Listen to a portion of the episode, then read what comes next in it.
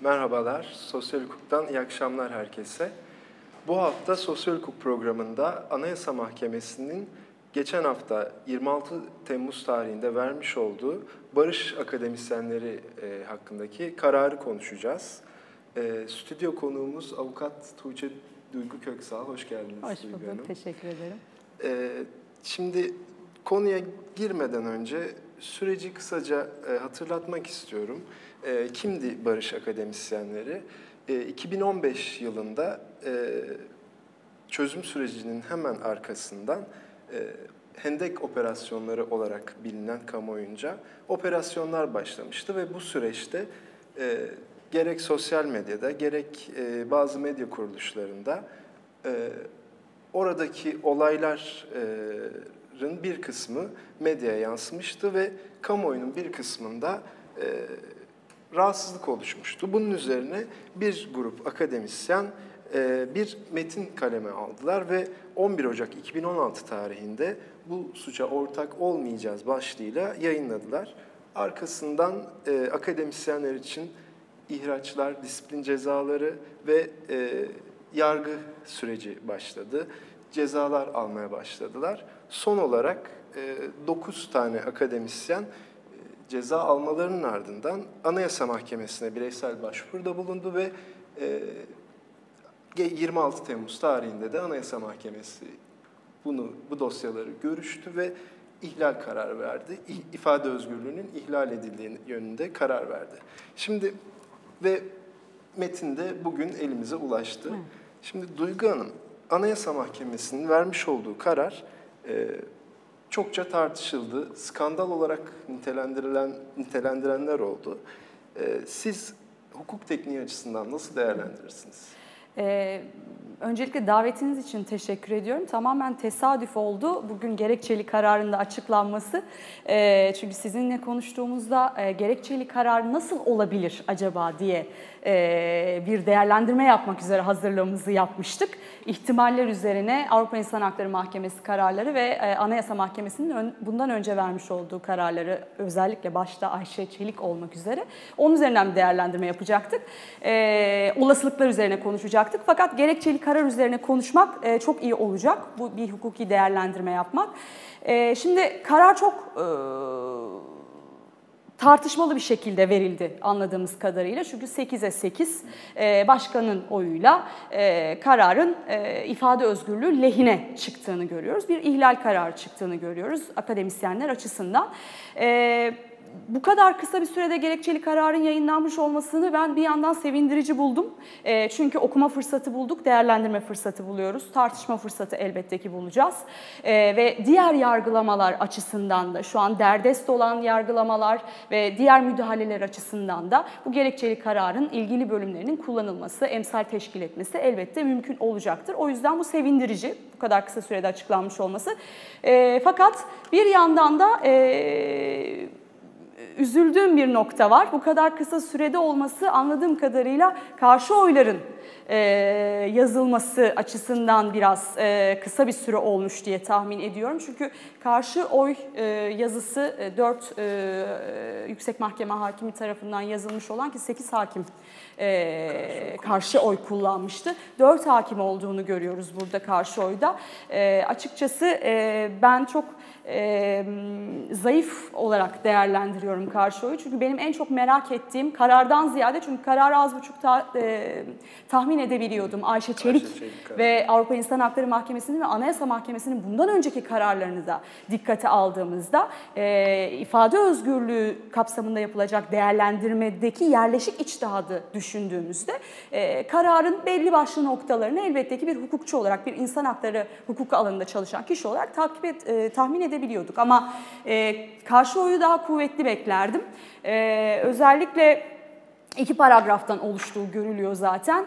Ee, şimdi bu kadar tartışmanın yaşandığını e, anladığımız e, bir e, genel kurul kararında hele ki bıçak sırtı şeklinde çıkmış bir genel kurul kararında daha kapsamlı bir kuvvetli bir karşı oy beklediğimi bu anlamda biraz hayal kırıklığına uğradığımı söyleyebilirim. Şu anlamda söyleyeceğim bunu da özellikle akademisyenlerin akademik özgürlüğüne vurgu yapmış bir e, bunun da altını çizmiş olan bir genel kurul kararından bahsediyoruz, bir ihlal kararından bahsediyoruz.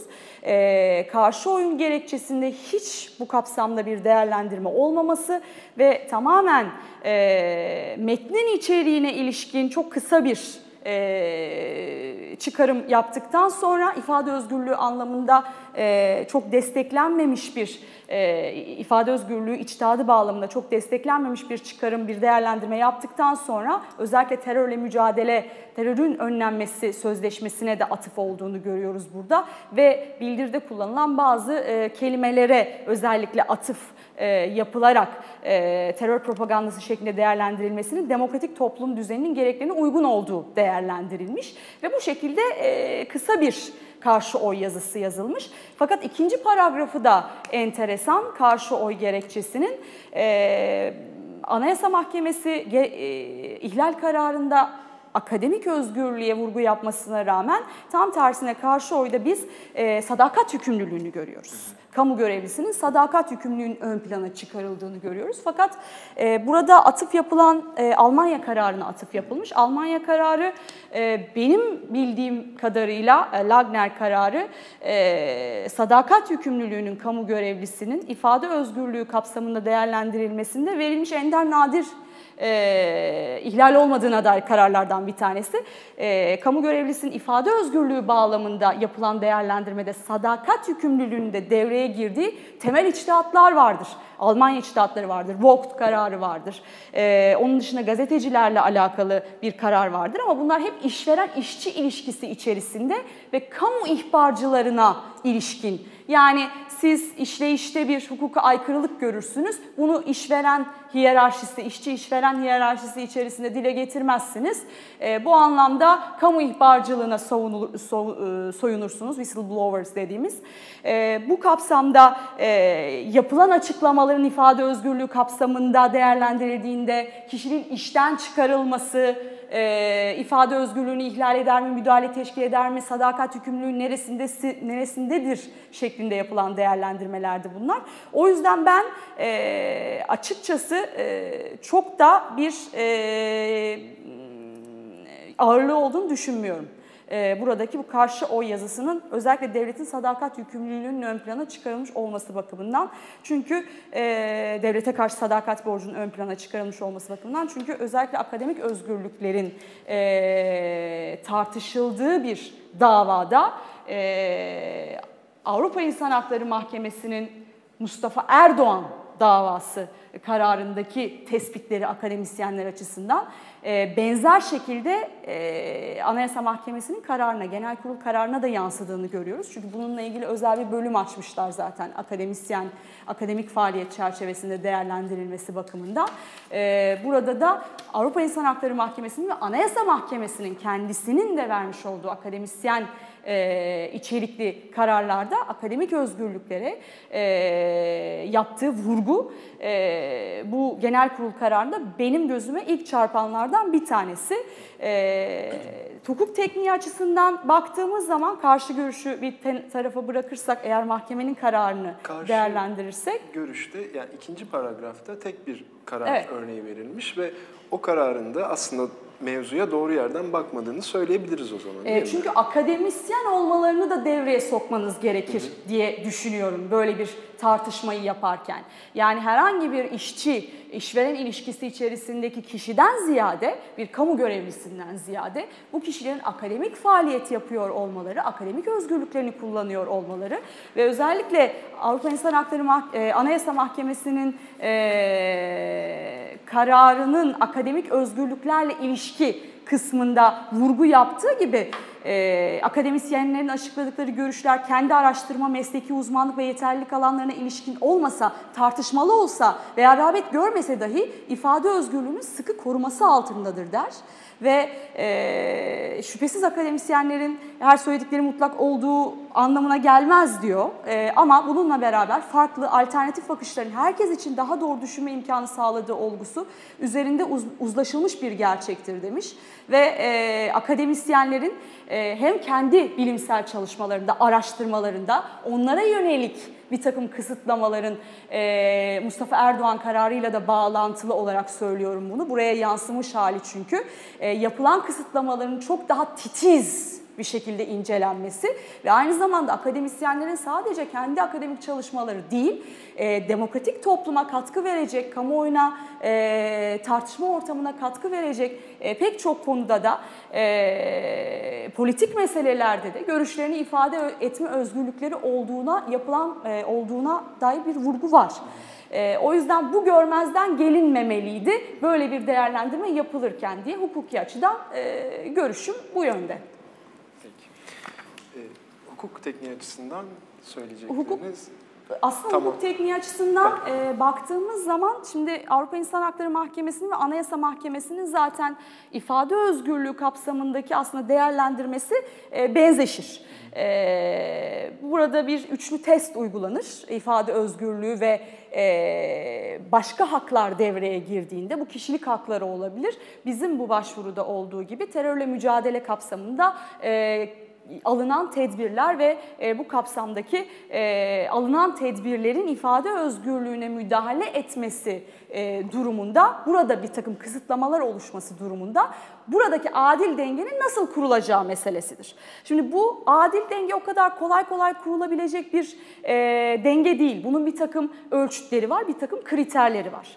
Şimdi ben Ayşe öğretmen kararı, Ayşe Çelik kararı çıktığı zaman elbette ki ifade özgürlüğü anlamında çok sevindirici bir karardı. Kararı okuduğum zaman e, benim o kararı eleştirdiğim nokta şu olmuştu. Keşke terörle mücadele kanunun 7 ikinci maddesinin de e, bir değerlendirmesine gidilseydi kanunilik kriteri açısından. Çünkü bu terörle mücadele ve karşısında ifade özgürlüğü arasındaki denge kurulurken bahsettiğim bu üçlü testin ilk ayağı kanuniliktir. Yani sizin e, bir akademisyene, ifade özgürlüğünü kullanan bir kişiye, bir muhalife eğer bir ceza yargılaması, ihraç, e, yurt dışına çıkış yasağı her neyse o müdahale, ifade özgürlüğüne ilişkin bir müdahale e, bunu uyguluyorsanız önce bir kanuni dayanağı olması gerekir. Ama e, bizim terörle mücadele kanunun e, 6.2 e, maddesine ilişkin olarak Gözel ve Özel kararında Avrupa İnsan Hakları Mahkemesi'nin bundan e, yaklaşık bir 10 yıl kadar önce e, bu kanunun, e, bu maddenin yazılımında, uygulamasından da kaynaklanan bir problem olduğu ve bunun başkaca ihlallere sebebiyet verilmemesi için çözülmesi e, gerektiği vurgusu yapılmıştı Gözel ve Özel'de. Ama 6-2 açısından çeşitli değişiklikler geçirdi. 2013'te geçirdi vesaire. Ama hala 7-2 açısından da baktığımız zaman bir yazımla alakalı muğlaklık ve öngörülebilirlikle ilgili bir problem olduğunu görüyoruz. Yani kişilerin kendi söylediklerinin, söylemlerinin, kullandıkları ifadelerin herhangi bir ceza yargılamasına ya da bir yaptırıma ya da bir müdahaleye maruz bırakılabileceğini önceden öngörülebilmesi e, kapsamında 7.2'nin problemli olduğunu ben düşünüyorum. E, bu düşüncemin sebebi de Avrupa İnsan Hakları Mahkemesi'nin e, din ve vicdan özgürlüğü kapsamında e, Güler Uğur kararında vermiş olduğu karardır örneğin. 7.2 ile alakalı kanunilik açısından problemli ve öngörülebilir olmadığından dolayı ihlal vermiştir. Fakat e, 10. madde ve 11. madde kapsamında 7.2 açısından Avrupa İnsan Hakları Mahkemesi hep şöyle baktı olaya. Ben burada bir problem görüyorum aslında, bir kaygı verici durum var ama ben demokratik toplumda gereklilik incelemesi yaptığımda zaten burada değerlendirmemi yapacağım. O yüzden ayrıca bir değerlendirme yapmaya gerek duymuyorum demiştir hep e, kanunilik kriteri açısından. Gözel ve özel de öyle bir karardır. Sonra gelen bütün kararlar da öyledir 7-2 bağlamında. E, şimdi Ayşe öğretmen de ben keşke bu da olsaydı demiştim. Bu kadar e, kapsamlı bir değerlendirme yapmışlar. Tam da zamanıyken 10. madde ifade özgürlüğü anlamında e, terör ve bir tarafta da ifade özgürlüğünü değerlendirirken keşke 7 ile ilgili de 7-2 ile ilgili de bir değerlendirme yapsaydı demiştim. Ee, o zaman söylediğim şey bugün Anayasa Mahkemesi'nin kararında karşımızda çıkıyor. Ee, Anayasa Mahkemesi'nin kanunilik başlığı altında açtığı e, yerde Çünkü başvurucuların kanuni olmadığına ilişkin de şikayetleri var. Ee, burada bunun demokratik toplumda gereklilik kapsamında yapacağı incelemeyle e, sıkı sıkıya bağlantılı olduğundan bahisle burayı aslında e, bir göstermiş ama daha sonra demokratik toplumda gereklilik kısmında yaptığı çok detaylı incelemeyle hele ki 117. paragrafında bana kalırsa e, bu 7.2 kapsamında inceleme yapılırken özellikle işte e, teşvik, e, şiddete teşvik meselesinde eylem ve e, suç arasında doğrudan bir ilişki kurulması, ulaşılacak sonuç kanun hükmünü açar biçim, aşar biçimde bildirim metnindeki ifadelerle dolaylı anlamlar, ifadelere dolaylı anlamlar yükleyen subjektif yorumdan ibaret olmamalıdır diyor mesela. E, şimdi burada uygulayıcılara yönelik de aslında bu kararında bir takım e, tespitler, kullanılabilecek bir takım tespitler olduğunu görüyoruz. O yüzden ben bu açıdan e, kararın bu açılımı yapmasını çok kapalı da olsa, çok dar da olsa e, olumlu. olumlu gördüm. E, onu söyleyebilirim. E, onun dışında demokratik toplumda gereklilik incelemesi bakımından e, bana kalırsa muazzam bir inceleme yapmış. E, yani ben evet bekliyordum bu kapsamda bir demokratik toplumda gereklilik incelemesi yapılacağını. Özellikle de ifadelerin e, bir bütün halinde incelenmesi, bağlamı çerçevesinde incelenmesi, e, kelimelerin seçilerek değil bir bütün halinde şiddete teşvik içerip içermediğine, e, nefret söylemine teşvik içerip içermediğine, nefret söylemi, e, terörizmi övme, terörizme teşvik içerip içermediğine bakacağını biliyorduk zaten. Bunun bu kapsamda bir değerlendirme yapacağını biliyorduk. E, bu değerlendirmeyi de yapmış. Ayşe Çelik davasındaki değerlendirmelerinden faydalandığını görüyoruz. Özellikle terörizmin önlenmesi sözleşmesi kapsamında e, ve açıklayıcı raporuna e, atıfla yaptığı değerlendirmelerde özellikle bir soyut propaganda e, suçunun başta bu şekilde bir suç kabul edilmesinin soyut nitelikte somut laştırılmadan şiddete teşvik özellikle potansiyel etkisiz şiddete teşvik e, açısından bu ifadelerin yani e, bu ifadenin kullanılması şiddeti oluşturmaya potansiyel bir etki sağlar mı? Bu anlamda bir potansiyeli var mıdır? E, noktasında e, önemli bir değerlendirmesi var ve e, soyut bir tehlike suçu olarak propagandanın kabul edilmesi halinde bunun başta ifade özgürlüğü olmak üzere hak ve özgürlükler üzerinde baskı oluşturma potansiyeline sahip olduğunu söylüyor. Bu önemli bir tespittir. Bana kalırsa önemli bir başka tespit ilk derece mahkemelerinin gerekçelerine yer vermiş ve bunları tek tek değerlendirmiş ve yeterli ve uygun olup olmadıklarına bakmış olmasıdır. E, bu anlamda tüm mahkeme kararlarının aslında bu bildiri kapsamında e, yapılan yargılamalarda verilen ve verilecek olan belki de hepsinin genelde içeriklerinin aynı olduğu kararlara baktığımızda da hep aynı gerekçelerle bir takım cezai yaptırımlara hapis cezalarına e, sebebiyet verildiği, e, mahkum edildikleri görüldüğünde şimdi bu gerekçeler elbette ki Anayasa Mahkemesi'nin yaptığı değerlendirmeler o mahkemeler tarafından da dikkate alınmalıdır, yol göstericidir. E, yeterli ve uygun gerekçe olmadığı anlamında yaptığı değerlendirmesi Anayasa Mahkemesi'nin. Ee, peki. Bir de şimdi karar açıklandı ve sonrasında e, kamuoyunda hemen tartışmalar başladı. Bir yandan olumlu bir karar olarak değerlendirilirken e, bir yandan da bir süre sonra bazı kesimler kararı bir vitrin kararı olarak değerlendirdi. E, siyasi iktidarın politikalarının yönünü değiştirmesinin unsuru olarak e, görenler oldu. Böyle yorumlayanlar oldu. Yani 31 ee, Mart seçimlerine baktığımızda kamuoyunda siyasi iktidarın e, en azından yara aldığını e, söylemek herhalde yanlış olmaz. E, önceki seçimlerde de hemen hatırladığımız kadarıyla siyasi iktidar bir Batı karşıtlığı ya da işte tırnak içinde Batı'nın ülkemizi kıskandığı, gelişmeleri kıskandığı üzerinden, Batı düşmanlığı üzerinden tırnak içinde bir politika yapıyordu.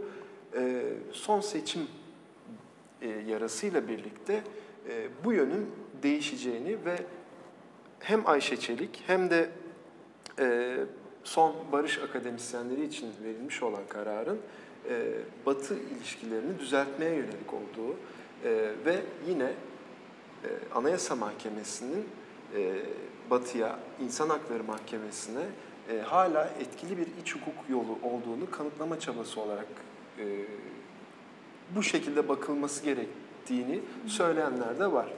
Siz içtihatlar kapsamında bu durumu nasıl değerlendirirsiniz?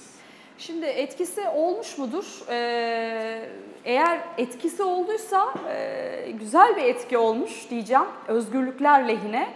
Ee, ama yargı reformunun da çıktığını biliyoruz. Yargı evet. reform stratejisinin de oluşturulduğunu biliyoruz ve yargı reform stratejisi içerisinde de ifade özgürlüğü ve örgütlenme özgürlüğüne e, bir vurgu yapılmış olduğunu görüyoruz. Adalet Bakanı'nın e, yapmış olduğu bir açıklama var. Hiç kimse ifade özgürlüğünü kullandığından dolayı e, cezaevine girmeyecek minvalinde yapmış olduğu bir açıklama da vardı. E, bu şekilde ilerlemesi ve e, bunun bu şekilde sürdürülmesi bizim temennimiz. Ayşe Çelik davası evet çok önemli bir davaydı ifade özgürlüğü bağlamında. E, özellikle neyin ifade özgürlüğü kapsamında korunacağı, neyin korunmayacağı ile alakalı Anayasa Mahkemesi'nin yapmış olduğu vurguydu. Çünkü ifade özgürlüğü bağlamında korunmayan ifadeler bellidir ifade özgürlüğü kapsamında korunmayan ifade şiddete teşvik eden, nefret söylemi içeren, ayaklanmaya teşvik, eden, terörü öven, terörizmi öven ve buna teşvik eden ve bu konuda da potansiyel etkisi olan ifadelerdir. Ee, burada şuna da değinmek isterim. Ee, geçen hafta Avrupa İnsan Hakları Mahkemesi'nin vermiş olduğu bir karar var. Ben o kararı da çok önemsiyorum. Cuma günü bu karar çıktı. Bundan iki gün önce de salı günüydü yanlış hatırlamıyorsam e, ya da perşembe günüydü. Avrupa İnsan Hakları Mahkemesi yine Türkiye ile ilgili bir 7-2 kararı verdi terörle mücadele kanunu kapsamında. E, bu karar Gürbüz ve Bayar davasıydı. E, şöyle söylemek daha uygun olur sanırım. Bu dava çok uzun bir süre sonra yani hep sürek kararından bahsederiz işte Zana kararından bahsederiz. E, çok tek tük birkaç tane davadan bahsedilir. E, bunlar hep aynı dönemde verilmiş kararlardır. Şiddete teşvik içermesi sebebiyle ihlal olmadığına dair ifade özgürlüğü kapsamında uzun bir süre sonra e, Gürbüz ve Bayar kararında ihlal olmadığını görüyoruz. Burada da işte terör örgütü e, liderinin yapmış olduğu bir açıklamanın bir gazetede yayınlanmasıyla alakalı olarak e, o açıklamanın şiddete teşvik içerdiği e, sonucuna vardı Avrupa İnsan Hakları Mahkemesi. Fakat benim e, vurgu yapmak istediğim şey burada şu. E, bu sonuca vardıktan sonra Avrupa İnsan Hakları Mahkemesi bir de bir çıkarım yapıyor. Ve diyor ki e, terör eylemini işlemeye alenen tehrik, te, tahrik olarak incelenebileceği kanaatindeyiz diyor. Kendi kanaatini de aktarıyor bu ifadelerle alakalı ve bir ihlal olmadığına dair karar veriyor. Bu kararın karşı oy yazısı, daha doğrusu ayrık yazı, ayrık oy yazısı, karşı oy değil çünkü hem fikir o da ihlal olmadığını düşünüyor. Robert Spano tarafından yazılmış hakimlerden. Ee, örneğin şöyle bir şey söylüyor orada diyor ki e, şiddete teşvik içermediğini söylemen yeterliydi zaten bizim için burada bir ihlal olmadığına kanaat getirebilmemiz için. Ayrıca bir çıkarım ve kendi değerlendirmeni yapmana gerek yok. E, çünkü Anayasa Mahkemesi'nin de Avrupa İnsan Hakları Mahkemesi'nin de yapacağı değerlendirmede ona bir vurgu var aslında. Yerel mahkemelerin gerekçelerindeki ifade özgürlüğünün ve terörle mücadele arasında kurulacak adil dengeyi nasıl kurduğu, yeterli ve uygun gerekçesi olup olmadığı, ifade özgürlüğünün korunup korunmadığı, korunmayacağı ile ilgili kriterleri nasıl oluşturduğu, nasıl oturttuğuyla alakalı bir değerlendirme yapar. E, ikicil bir değerlendirme yapar. Bir süper temiz mahkemesi değildir. O yüzden mesela bu kararda ona eleştirmiş ve e, mahkemenin çok da ifadelerin içeriğine girmemesi gerektiği, bunu kendisine göre yorumlamaması gerektiğini söylemiş. Mesela Anayasa Mahkemesi'nin de burada bir e, ifadesi var. E, o da çok eleştirildi bugün e, gördüğüm kadarıyla. E, her ne kadar Anayasa Mahkemesi e, bakımından bir bütün olarak bakıldığında içeriği paylaşılmasa bile diyor mesela. E, hani bu yorum katılıyor. E, yorum e, katıp katmamak burada çok e, gerekli miydi, değil miydi? Çünkü zaten yerel mahkemelerin gerekçesi üzerinden bütün yerel mahkemenin gerekçesini alıp tek tek neden doğru olmadığını, neden yeterli ve gerekli olmadığını 127. paragraftan itibaren Anayasa Mahkemesi söylemiş. Ee, burada yaptığı şey e, tam olarak 126. E, paragrafta da kullandığı üzere e, şiddet, tehdit içeren yöntemlerini meşru gösterecek, övecek ya da bu yöntemlere başvurmayı teşvik edecek şekilde olup olmadığının değerlendirilmesidir baktığınızda 127'den itibaren yaptığı değerlendirmede de zaten tek tek mahkemenin verdiği neden burada e, ceza verilmesi gerekir kendine göre e, gerekçelendirdiği kısımları tek tek e, neden gerekçelen bu gerekçelendirmenin yeterli olmadığı açısından e, ve neden e, bu ifadelerin e, şiddete teşvik içermediği ve bu anlamda e, korunması gerektiğine ilişkin olarak yaptığı değerlendirme bence çok net e, ve yerel mahkemelerinde yararlanacağı bir içerikte. Şimdi burada özellikle e, şeye de vurgu yapmak lazım. 92. E, paragraf çok önemli ve 95. paragrafta çok önemli Anayasa Mahkemesi'nin kararında. Çünkü burada mahkemelerin hükmü esas aldıkları çağrı ile diyor e, başvurucuların Anayasa Mahkemesi'nde sundukları çağrının aynı olup olmadığı tartışmalıdır demiş. Ve sonuç olarak burada baktığı zaman e, başvurucuların imzaladığı bildiride hangi kelimeler ve üslup tercih edilmiş olursa olsun çatışmaların sona ermesi ve temel hak ve hürriyetlere saygı gösterilmesi, çözüm sürecine geri dönülmesi, şiddetin durdurulması, diyalog ve çatışmasızlık ortamının oluşturulması çağrısının yapıldığına vurgu yapılmış ve 95'te de şunu söylüyor. Soyut bazı değerlendirmelerle bir düşünce açıklamasının terör örgütüyle yapılan bir bir tür iş bölümü neticesinde veya örgütün talimatı ile yapıldığını varsayması ve bu tür bir varsayımla kişilerin cezalandırılması ifade özgürlüğü üzerinde ağır bir baskı oluşturacaktır diyor. Bu Anayasa Mahkemesi'nin kendi içtihadından gelen bir şey aslında. Anayasa Mahkemesi daha önce vermiş olduğu kararlarında da hep şuna vurgu yapmıştır.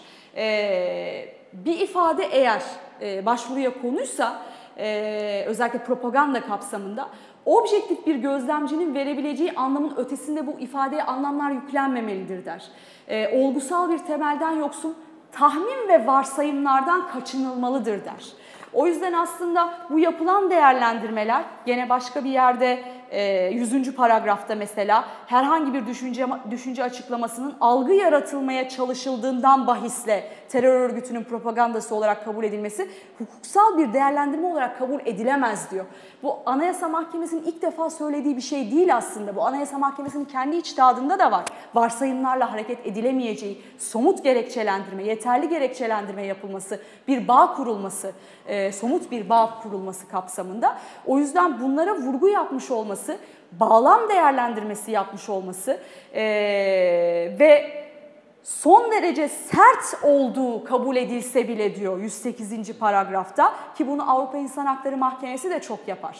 E, Gümüş kararında, Kılıç Eren kararında, e, Yılmaz ve Kılıç kararında pek çok karar sayabiliriz. Bazı ifadelerin sert olduğunu kabul eder. Hatta şu ifadeyi bile kullandığı olmuştur. E, açıkça olumsuz olduğu görülen bazı pasajlar olumsuz bir tablo çizildiği devlet hakkında ya da düşmanca bir ton verildiği ama şiddete teşvik etmediği, nefret içermediği müddetçe bunların ifade özgürlüğü kapsamında korunması gerektiğine vurgu yapar. O yüzden aslına baktığınızda Anayasa Mahkemesi'nin hem Ayşe Çelik hem yargı reformu stratejisinin ilanından sonra da hani verilen bu kararları tamamen içtihatla bağdaşan e, aynı doğrultuda giden, e, çok da yeni bir şey söylenmeyen aslında ama bizim hep bundan önce de söylenmesini, e, konuşulmasını, kararlara yansıtılmasını arzu ettiğimiz bir takım değerlendirmelerin son dönemde kararlara yansıtılmış olduğunu görüyoruz. Ben bu yaptığı değerlendirmenin tamamen içtihat ışığında yapılmış, kendi içtihadı ve Avrupa İnsan Hakları Mahkemesi içtihadı ışığında yapılmış, çok kapsamlı, çok detaylı hatta onu da söyleyebilirim. Yani tek tek başlıklar açılmış. E, bu başlıkların altı içtihatla doldurulmuş, hukukla doldurulmuş. E, yapılan her bir paragrafın hem Anayasa Mahkemesi'nin kendi içtihadında hem de Avrupa İnsan Hakları Mahkemesi'nin içtihadında yeri var. Ee, benim terör kapsamında ifade özgürlüğünün e, değerlendirildiği e, davaları davalar hakkında yorum yaparken e, hep e, değerlendirilmesini istediğim hani bazı kararlar vardır bilinmesini istediğim ve e, temeli teşkil eden aslında bu içtihadın. Yavuz Yaylalı kararı bunlardan bir tanesidir.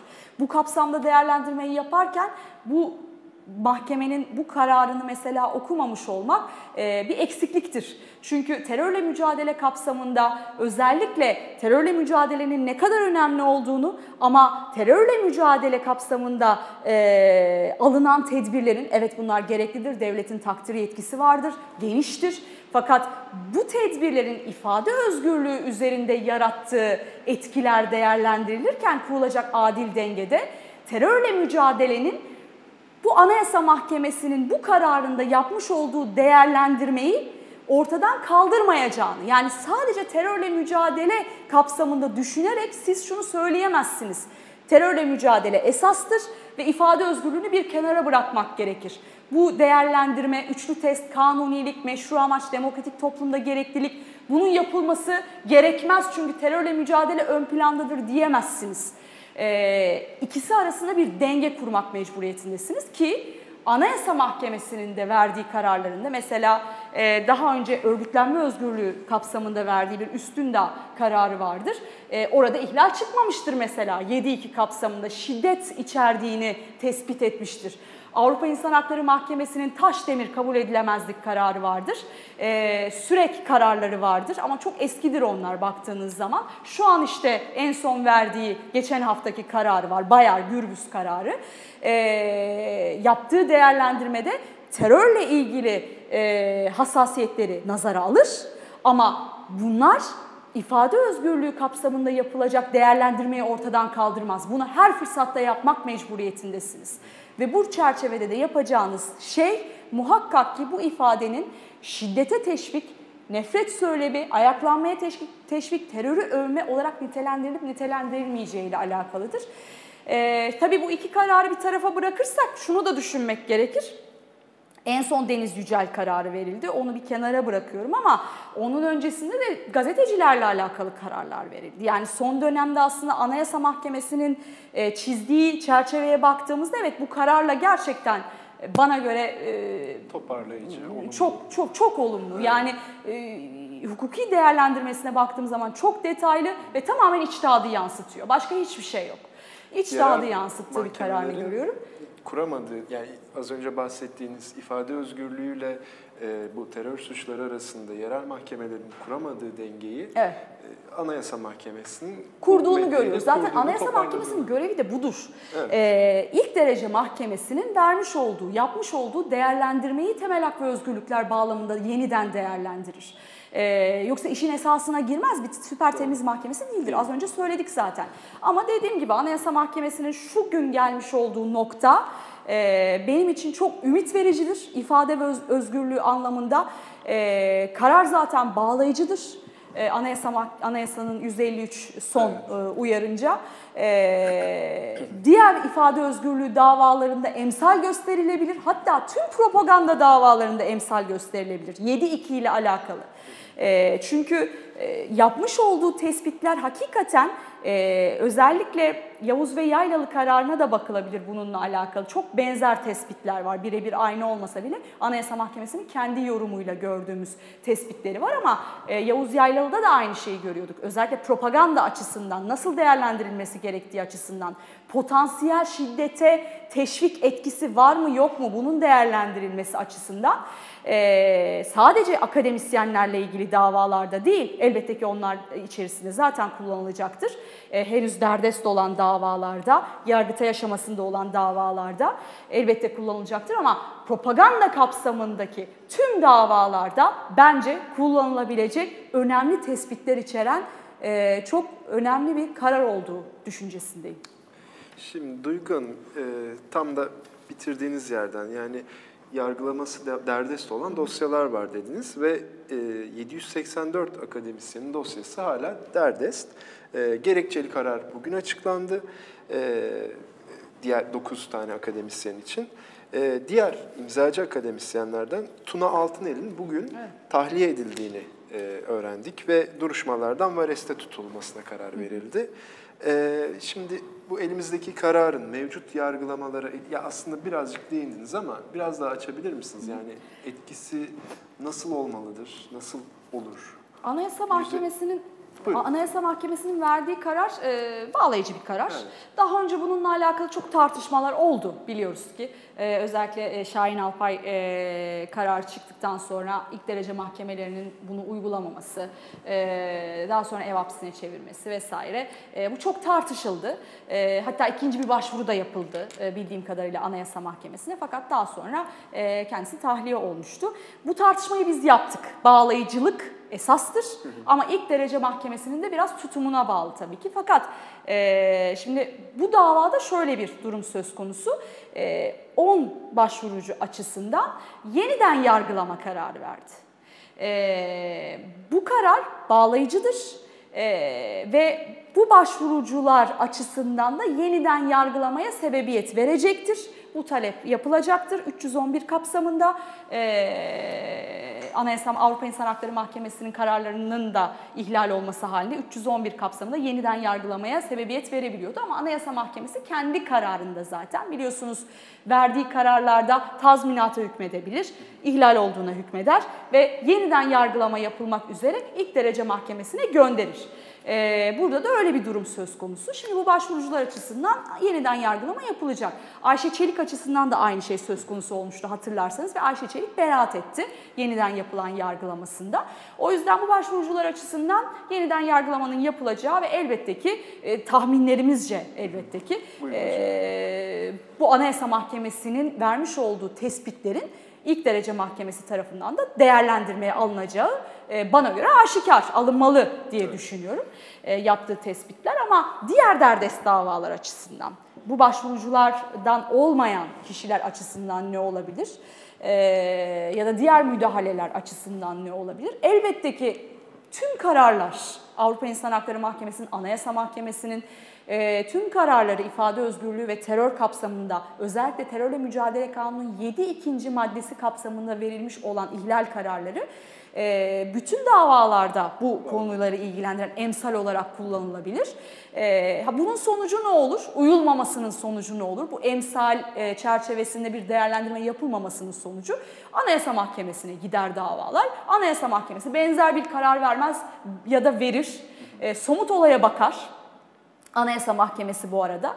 Ee, ama akademisyenler açısından bir değerlendirme yaparsak zaten hepsi aynı bildiri sebebiyle yargılandığı ve kararlar da hep benzer nitelikte olduğu için e, bana göre e, onlar açısından e, bu başvuruda verilmiş olan karar tabii ki çok çok çok önemli tespitler içeriyor.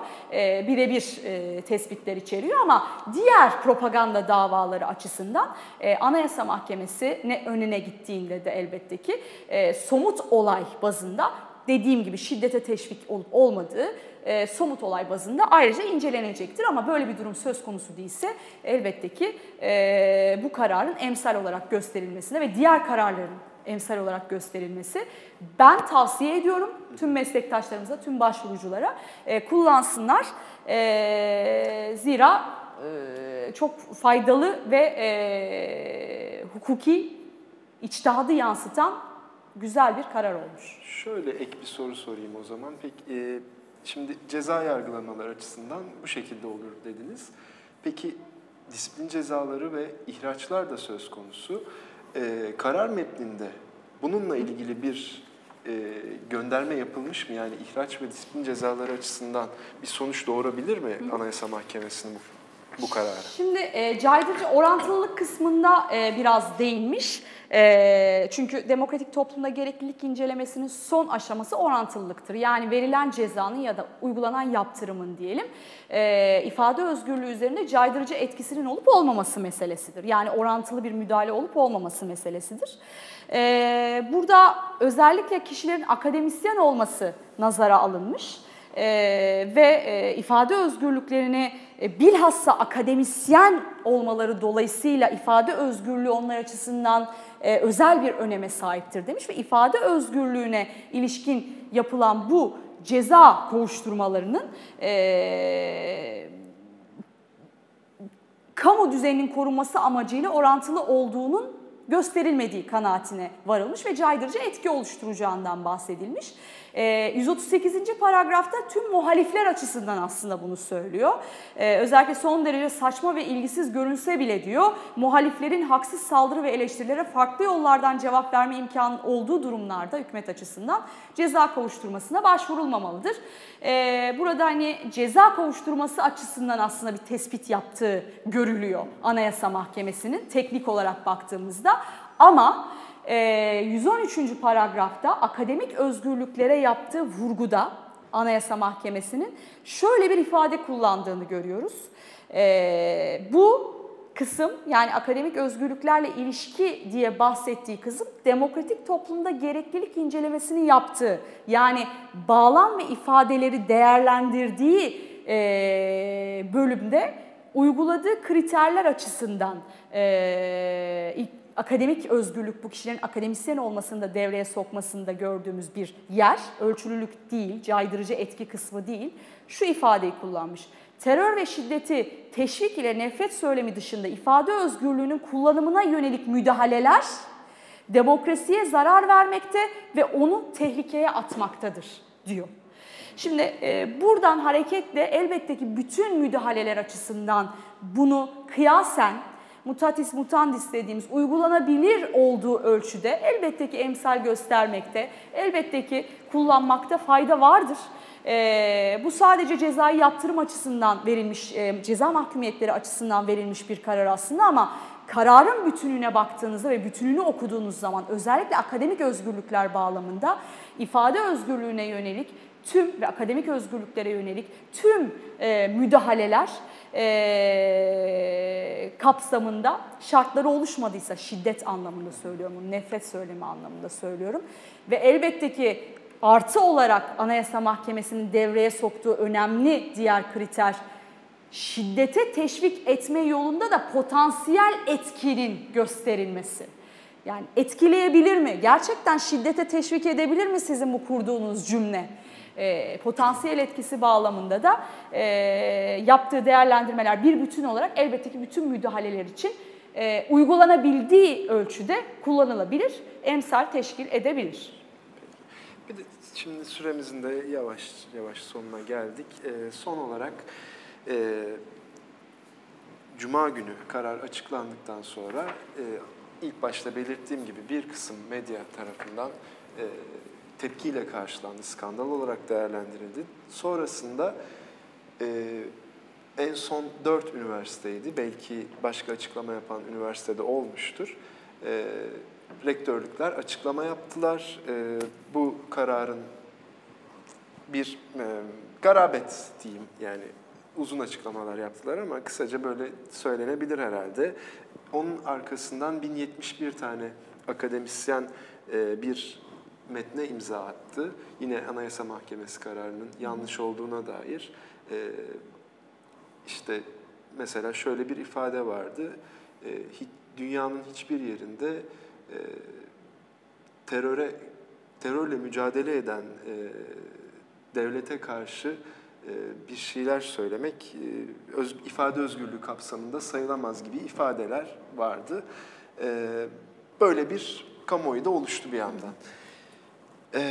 Ve anayasanın aslında 153. maddesi de açık. Bu kapsamda bu açıklamaları, bu metni, 1071 akademisyenin hazırlamış olduğu metni nasıl anayasa kapsamında nasıl değerlendirmek gerekir? Yani anayasadan çıkıp da değerlendirebilirsiniz tabii. Ee, şimdi şöyle söyleyeyim, ee, ben gördüm evet, ee, tepkiler de olur, olacaktır da ama ee, şimdi akademik camiadan bahsediyoruz, işte akademik özgürlüklerden bahsettik. Ee, burada şunu söylemek istiyorum sadece. Şimdi diyor ki Avrupa İnsan Hakları Mahkemesi, Anayasa Mahkemesi de e, akademik ve bireysel akademisyenlerin e, özgürlüğü sadece bilimsel araştırmalarla sınırlı değildir. Aynı zamanda akademisyenlerin araştırma, mesleki uzmanlık ve yetkinlik alanlarında tartışmalı ve popüler olmasa bile görüşlerini e, özgürce ifade etme özgürlüklerini de kapsar. Bu kamu kurumlarının belirli bir siyasi sistemdeki işleyişin incelenmesini ve eleştirilmesini de içerebilir diyor. Ee, akademi tam da böyle bir şeydir zaten. Ben teknik anlamda akademisyen değilim ama akademiyle bir, bir şekilde e, bulunmaya çalışıyorum. E, akademik özgürlüklerin sınırlanması kapsamında e, çok ciddi bir e, titizlik gösterilmesi gerekir. E, çünkü akademisyenin işi akademik araştırmasını yapmak, e, toplumsal tartışmaya katkıda bulunmak, e, ufku açmak e, ve bu anlamda üniversitelerin görevi bu akademik faaliyetleri özgürce kısıtlamaya tabi olmaksızın yapabilmek, üretebilmektir. Fikir üretebilmektir, tartışabilmektir. Elbette ki tartışacağız. Ee, akademinin mantığı budur zaten. Tartışacaksınız, fikir üreteceksiniz. Ee, demokratik toplumda tartışma ortamına katkıda bulunacaksınız. Kararlar da tartışılabilir. Avrupa İnsan Hakları Mahkemesi'nin kararları da tartışılır. Anayasa Mahkemesi'nin kararları da tartışılır. Ee, benim sadece o bildiriler açısından, yayınlanan bildiriler açısından şunu söyleyebilirim. Ee, daha görmediğiniz bir gerekçe hakkında e, Anayasa Mahkemesi'nin sadece ihlal kararı vermiş olması üzerine e, yapılacak herhangi bir açıklamanın, herhangi bir tartışmanın daha hukuki temelleri olan,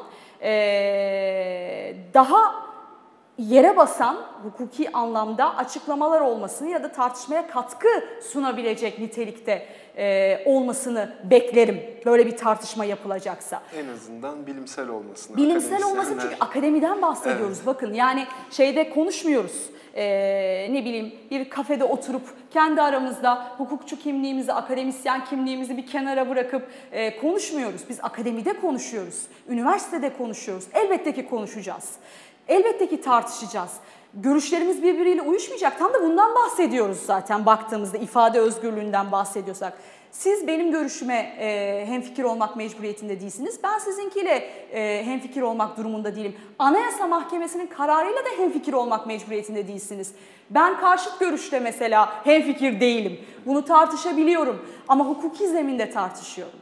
E, kararlara bakıyorum. Nereden ne çıkabilir, ne ileri sürülebilirdi, ne sürülmemiş, neyi tartışabiliriz, ne katkı verebiliriz buna bakıyoruz. Katkı verdiğimiz ölçüde zaten zenginiz e, akademik anlamda ve e, düşünsel anlamda. O yüzden de Anayasa Mahkemesi'nin kararı, Avrupa İnsan Hakları Mahkemesi'nin kararı tabii ki tartışalım ama hukuki zeminde tartışalım. Anayasa Mahkemesi gerekçesiyle konuşur. Gerekçesiyle de konuşmuş zaten. Onda hiçbir problem yok. 8'e 8 çıkmış bir karardan bahsediyoruz ama e, ifade özgürlüğü lehine oy kullanmış olan hakimlerin çoğunluğun yazmış olduğu gerekçe gerekçesiyle konuştuğunu gösteriyor zaten. Bütün cevabı verdiğini düşünüyorum ben herkese.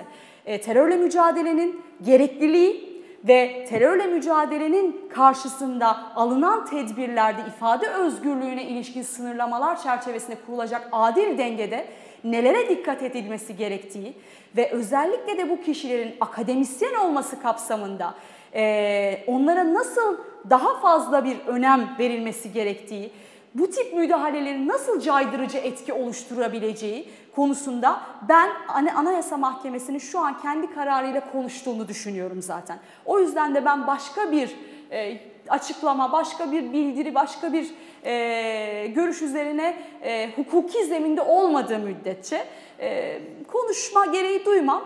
E, Anayasa Mahkemesi'nin kararı zaten bağlayıcıdır. E, Bu bağlayıcı karar da e, derdest yargılamalarda da elbette ki kullanılacaktır. Ama beni en çok sevindiren tarafı dediğim gibi propaganda suçu anlamında o, e, terörle mücadele kanunun 7 ikinci maddesi kapsamında sadece bu tip davalarda değil, diğer davalar içinde bir e, aydınlık oluşturduğunu düşünüyorum Anayasa Mahkemesi'nin kararının bu haliyle. Peki Duygu Hanım çok teşekkür ederiz. Çok aydınlatıcı oldu bizim için. Geldiğiniz için tekrardan teşekkür ederiz. Ben teşekkür ediyorum davetiniz için. Ee, Sosyal hukukun bu haftada sonuna geldik. Ee, haftaya tekrar görüşmek üzere. İyi akşamlar.